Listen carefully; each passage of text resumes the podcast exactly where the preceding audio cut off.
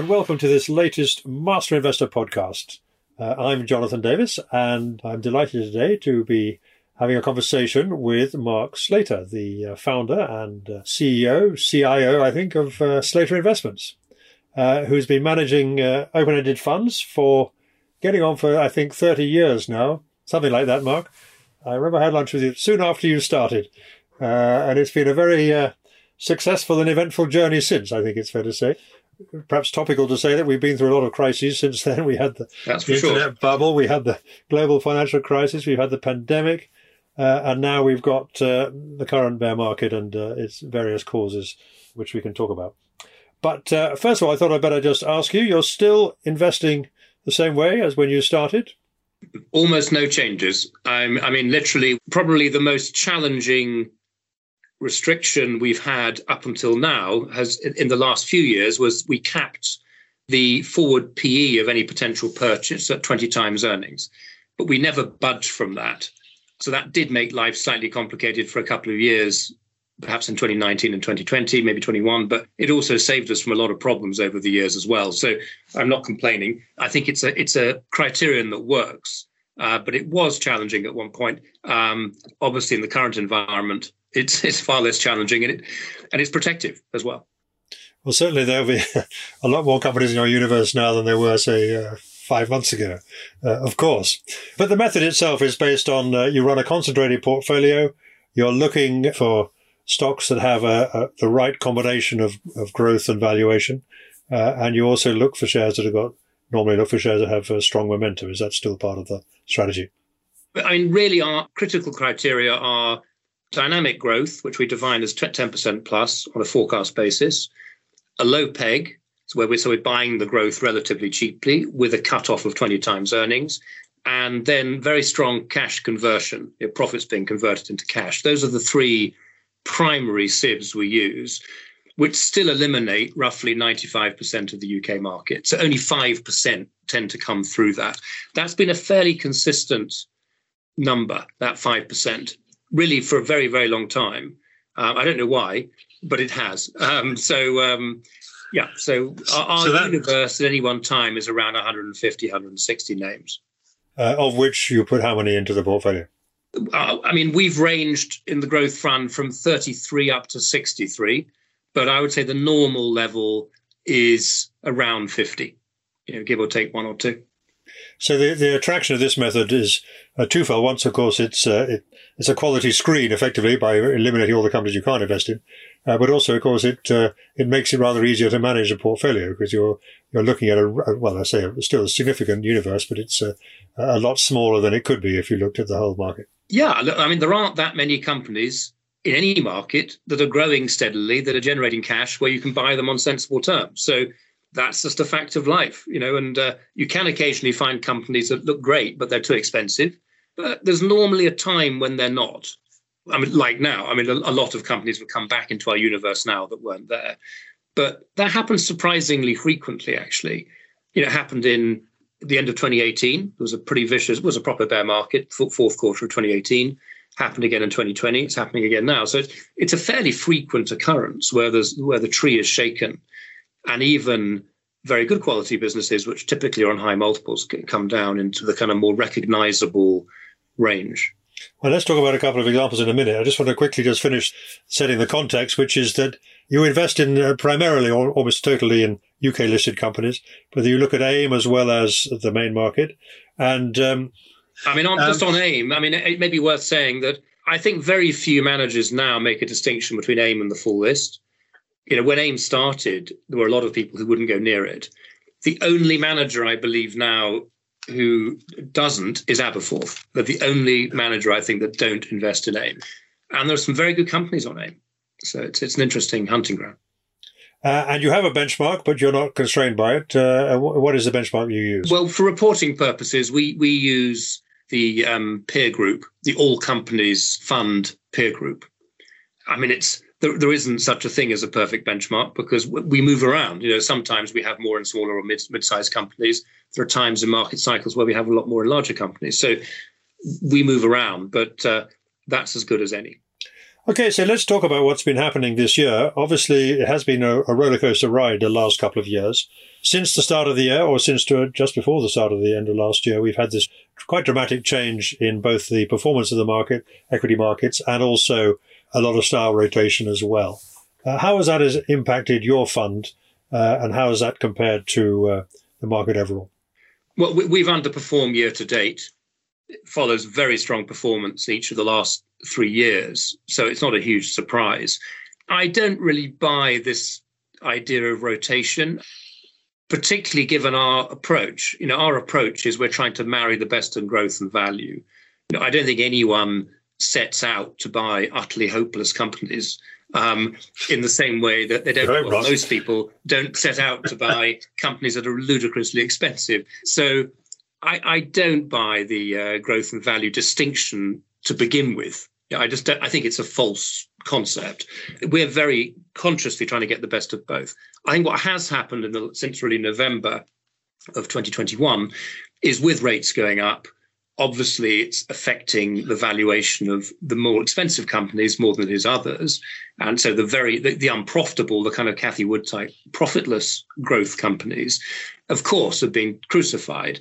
And in that process, that's stabilised people. And then you have profit-taking amongst other companies that have done well.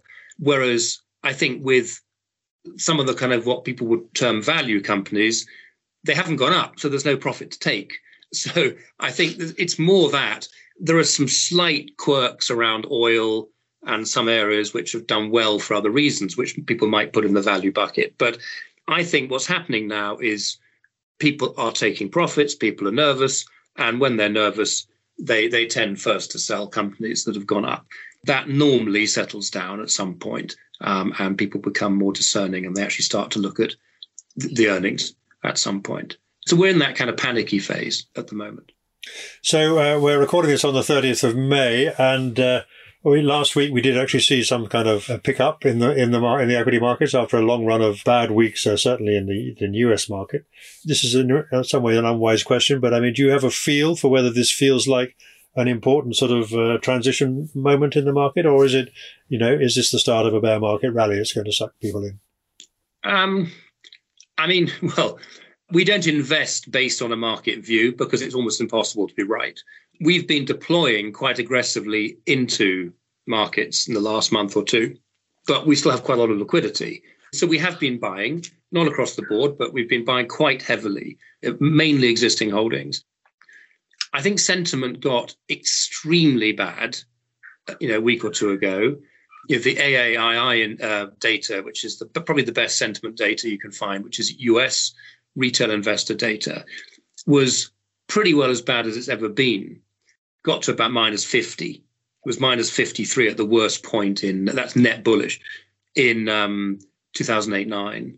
To put it in context, normally minus 10 is a very good buy signal. So, it was a massively negative. It makes sense that it would be because a lot of these people have been crucified because they're in meme stocks and what have you. So it should become very bad, that number. But that was an extreme low. Institutional sentiment in America was less bad than retail sentiment, although that became pretty bad too. So I think we had the perfect setup for a bear market, at least a bear market rally, if not more. My instinct is, if this is a big bear market, we haven't yet had our Lehman moment, but it could be over. I think one has to just be a little bit flexible with these things. Markets tend to move ahead. From what I've seen in pricing in the UK, there's definitely some element of recession that's being priced. You can see that in ratings. There's no doubt. Now, whether it's all priced, we don't know if we'll get a recession at all, but assuming we do, it's hard to know if it's all priced because you never quite know what's going to happen in a recession and how long it's going to take and all the rest of it. But some element of that is in the price. Now the question is what actually happens. If there's no recession, markets, I think, will look pretty good.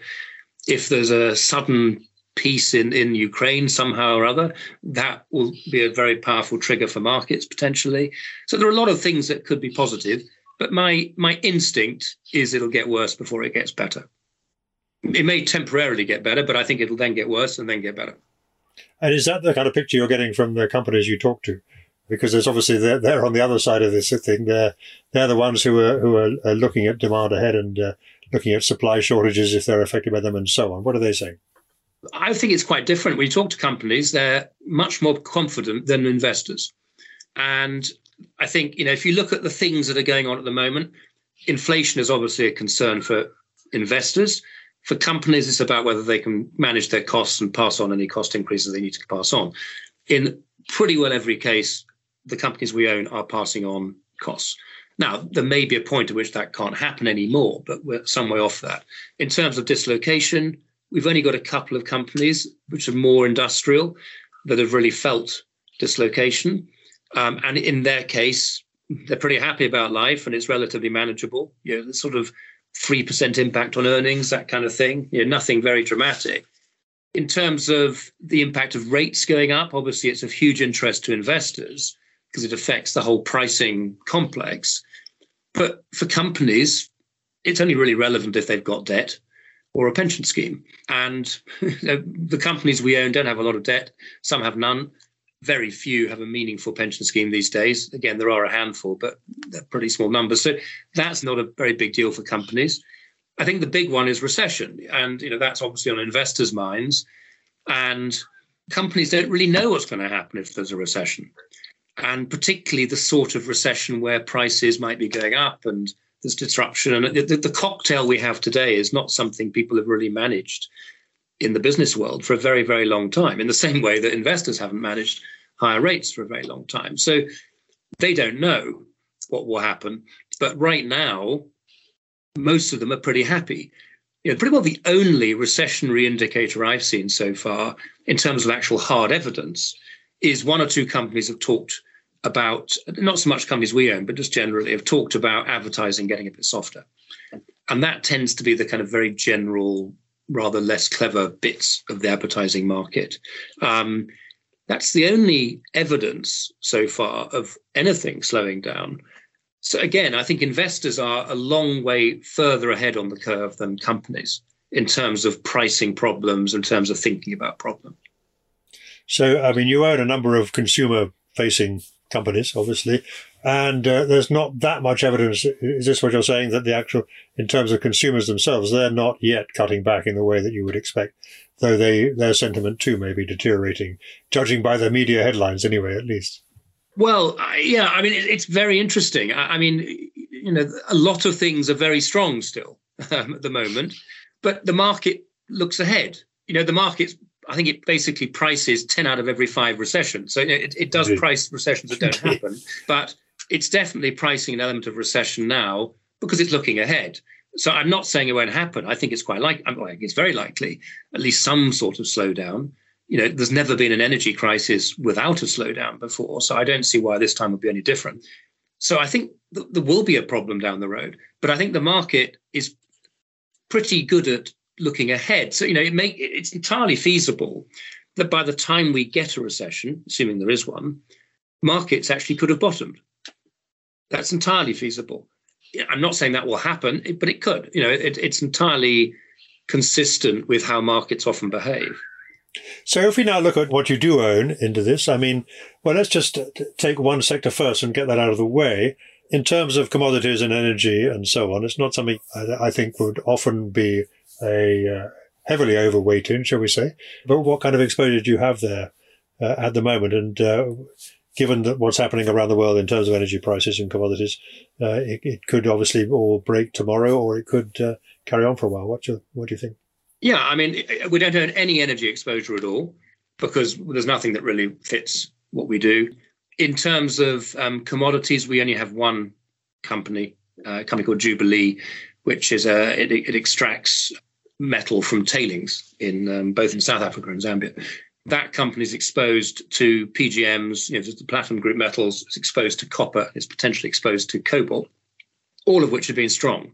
We don't own the business because we think these prices are going to go up. We own the business because their production rate's going to go up a lot, and that's the key. If production goes up a lot, you can handle what happens to prices. Clearly, if there's a major recession, if China slows down materially, that's going to put pressure on at least some commodity prices. I don't think it will for a very, very long time, because I still think there are shortages. There's huge dislocation, even in copper. You know, the prices have gone up a lot in the last couple of years, but it's about 10% off the top now. Most of that's happened in the last month or two. But you look at what's happening in Chile with, you know, a pretty important mining province. It's complete chaos in terms of whether you can operate in Chile now. And copper is very important in terms of the renewable sort of investment wave. So it's very copper intensive. So my view is, even with a slowdown, I'm not overly concerned about that company in terms of metals pricing. So just to be clear on this, there's kind of no scenario in which you would be tempted to own an energy company? Oh, there is a scenario if we could find one that worked for us on our numbers. On your numbers, yeah. They still don't meet your numbers. I'm delighted if that happened, but it hasn't. Okay, so let's talk about some of the other stuff that you do.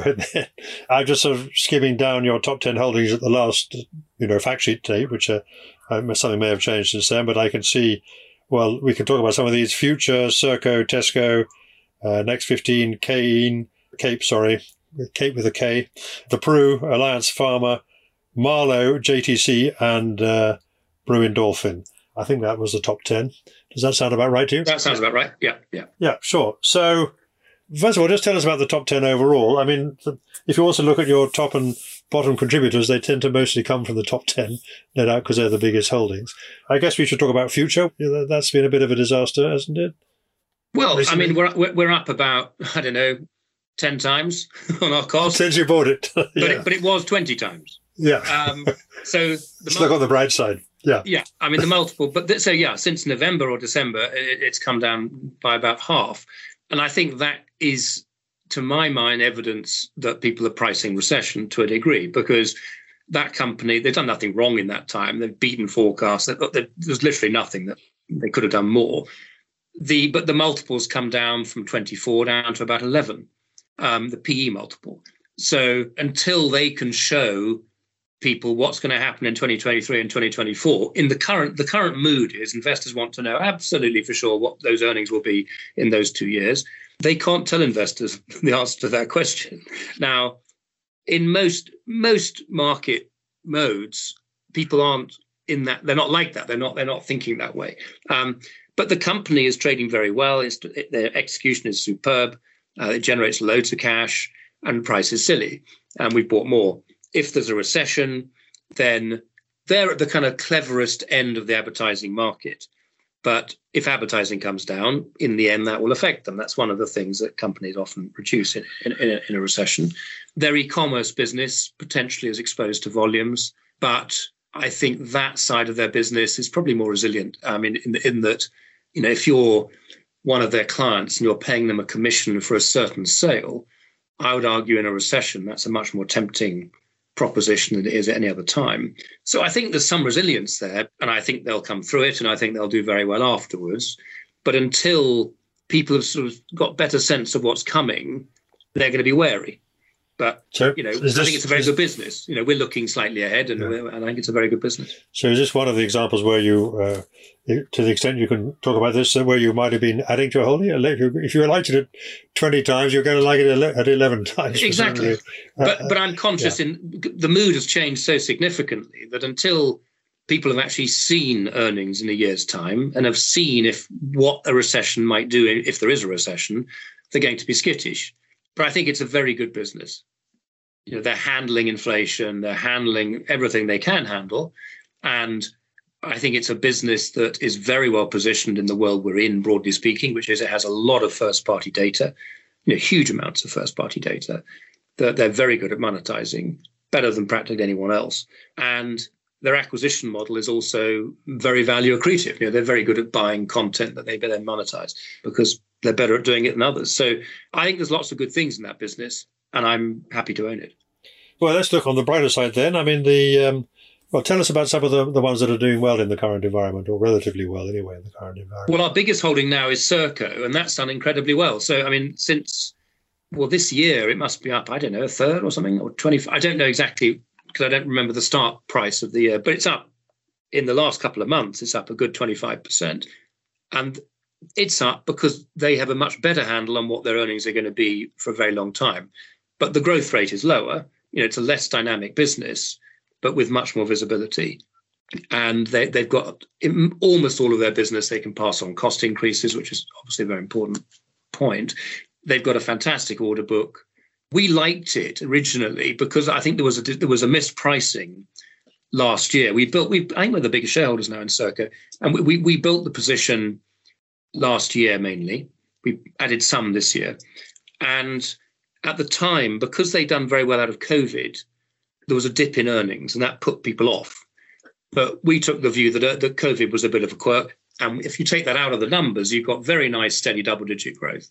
And they've had a couple of upgrades this year already. They're just trading really well. It's very well managed. They're starting to buy back shares because they generate a lot of cash. So it ticks an awful lot of boxes, Serco.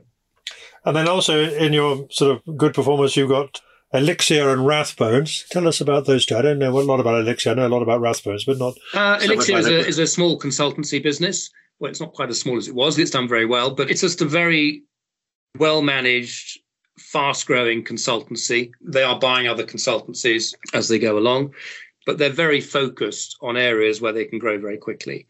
And it's been managed very, very cleverly. And we bought that company on a very low multiple of earnings. It was an IPO. I forget if it was 20. I think it was 2020. So it was at a time where IPOs were tricky, and so they had to price it to go. And we were able to buy a reasonable position on very attractive terms, and they've executed very, very well subsequently. So yeah, we're happy with that. I mean, Rathbones has benefited from the bid for Brewin Dolphin. I mean, our view is both of those businesses are a lot better than people give them credit for. They've both had to invest quite a lot in their businesses in things, IT and that kind of stuff, which is always very expensive. But I think the thing people miss in those businesses is the stability of their earnings. If you forget, I mean, obviously market levels do have an impact, but the most important thing they have is there's the level of churn in the customer base is almost zero. And where you compare that with fund management, for instance, where there's massive churn, they're very good quality businesses, and they were trading at lower levels than most asset managers, which didn't make any sense. Even Rathbones in their fund management bit, which is a much smaller part of the business, the churn is 20, 25% per annum. But the same with Jupiter, the same with Land Trust, the same with all these other companies. They raise loads of money, but a lot of money goes out the door at the same time. So it's a much tougher business, whereas wealth management churn is around 0.5%. It's a much easier business to manage. And there's a lot of consolidation going on in that business, obviously, mainly for regulatory reasons and other reasons, yeah, and so on.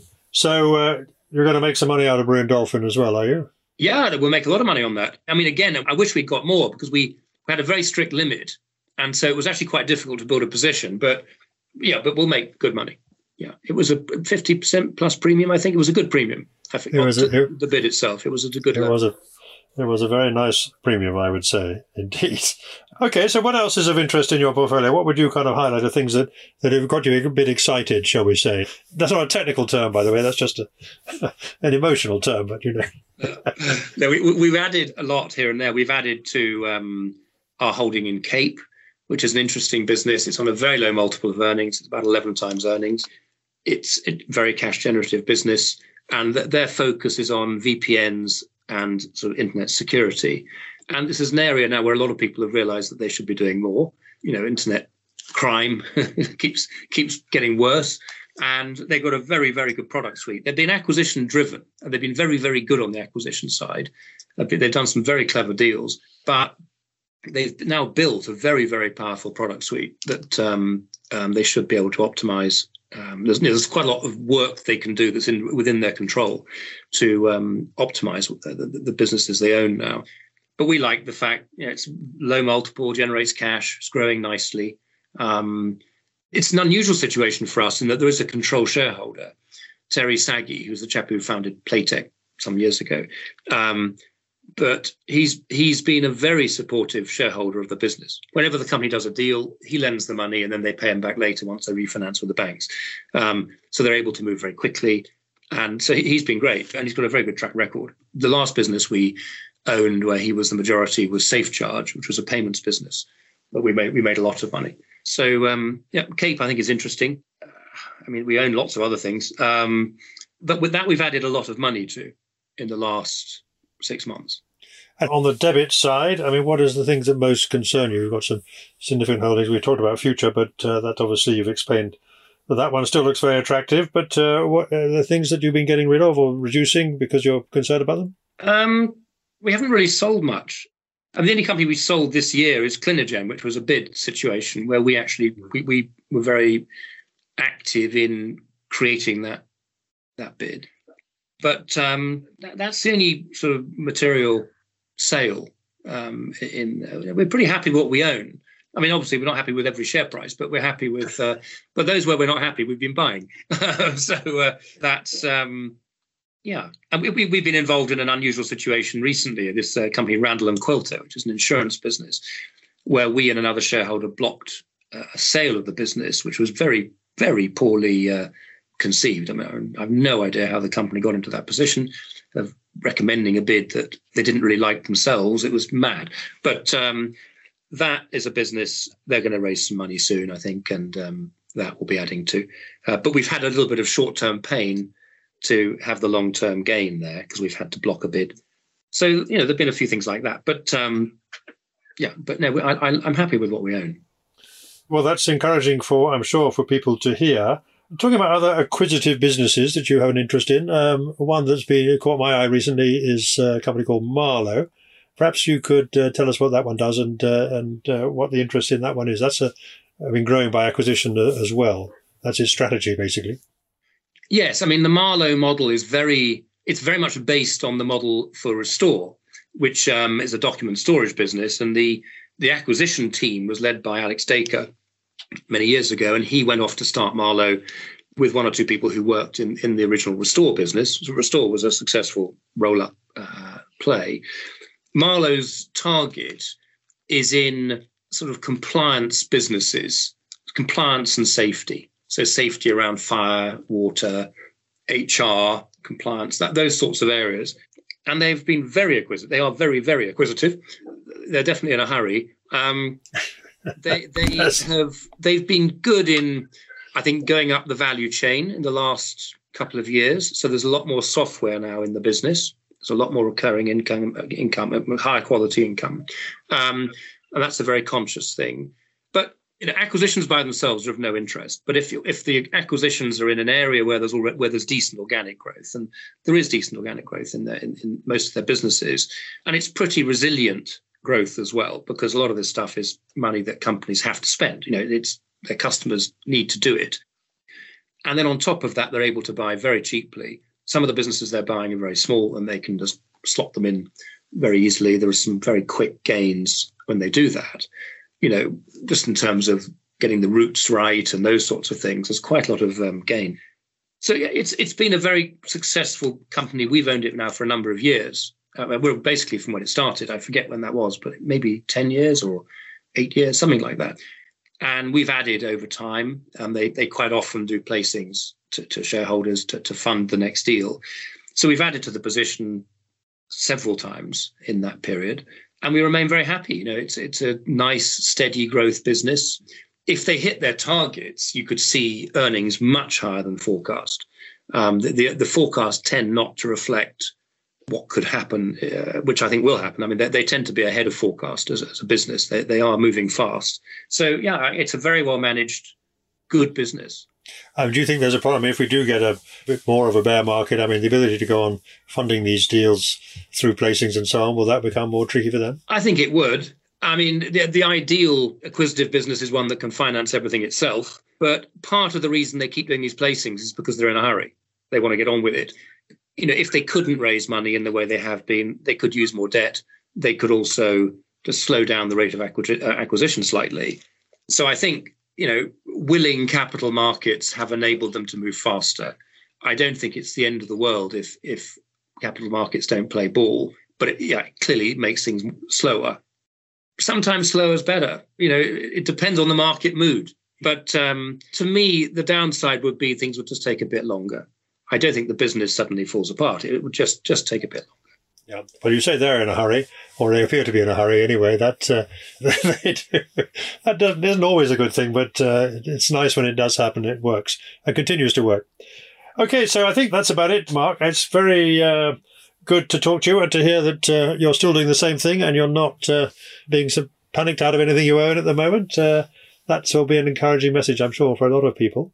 And just quickly, just a final word. I mean, you've now got a couple of other funds which are decent size. You've got the recovery fund and the income fund, which you hired someone from Premier Miton to manage. Have you got anything else on the launch pad? Nothing on the launch pad, no. I think it's the time just to kind of stick to our knitting and get things right. So we're not going to try and be too clever for at least another year or two.